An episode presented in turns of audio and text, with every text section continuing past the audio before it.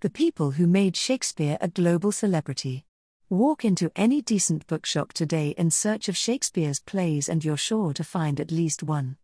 And even if you can't find what you're looking for on the bookshelves, there is always the internet, where a great variety of different complete works and editions are also available, almost all of them free of charge. This, however, has not always been the case. In fact, in Shakespeare's time, the texts were rather hard to find.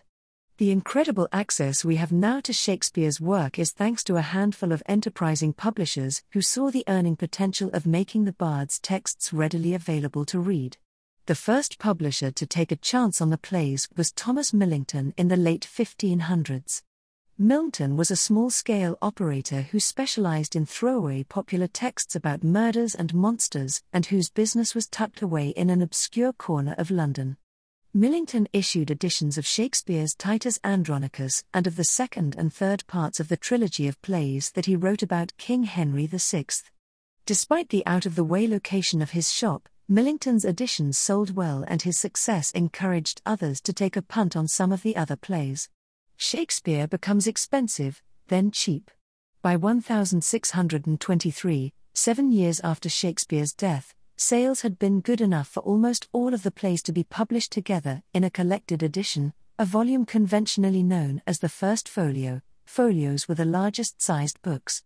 But this edition was very expensive, costing about £1, the equivalent of almost nine days' wages for a skilled craftsman. It was thus a luxury item that only the wealthy could afford. And it set the pattern that was followed for many decades, with Shakespeare's plays remaining largely confined to an elite readership who had the funds to buy expensive editions. The first person to try to break this pattern and open up access to Shakespeare was Robert Walker, circa 1709 61. Walker had a lot in common with Millington in that he mostly published cheap, disposable, sensationalist texts. He also had a sideline in quack medicines, as he manufactured and sold Daffy's elixir, a concoction advertised as an effective cure for almost all known diseases. In the mid 1730s, Walker waged a price war with the London publishing establishment, driving the cost of individual play editions down to just one penny each. This led to a significant expansion of Shakespeare's readership and, consequently, to a much greater demand for performances of Shakespeare's plays in the 18th century theatre. Shakespeare for All. In the following century, Another out of the way publisher, John Dicks, followed Walker's example and lowered the price of access to Shakespeare even further.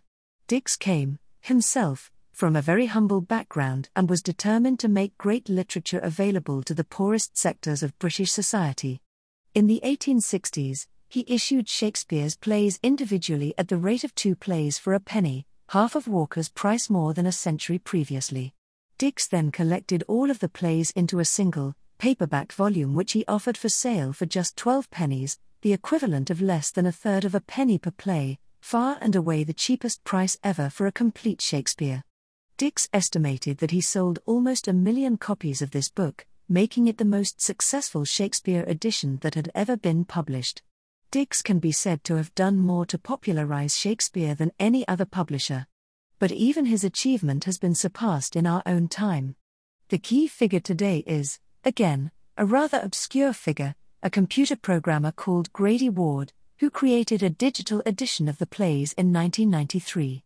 Ward made his files freely available to others and they became the basis for a wide range of free to access Shakespeare websites and apps.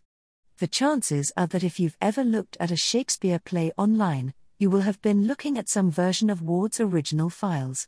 We have seen that John Dicks sold nearly a million copies of his shilling edition of Shakespeare. Figuring out how many people have made use of Ward's text is a little harder. A possible guide may be the number of users of just one version of it, Eric Johnson's open source Shakespeare. Between 2006 and 2020, this site attracted just short of 19 million distinct users. Given this level of traffic on just one site, it does not seem unreasonable to speculate that the combined number of users for all the various sites and apps may well be approaching 100 million. In our own time, Shakespeare is a global phenomenon, freely available to tens of millions of people around the world, either in print form or online. but we should never forget the debt we owe to those obscure figures who have helped to popularize his work over the centuries the Millingtons, Walkers, Dickses, and Wards, those unsung heroes who have helped so much to make Shakespeare what he is today.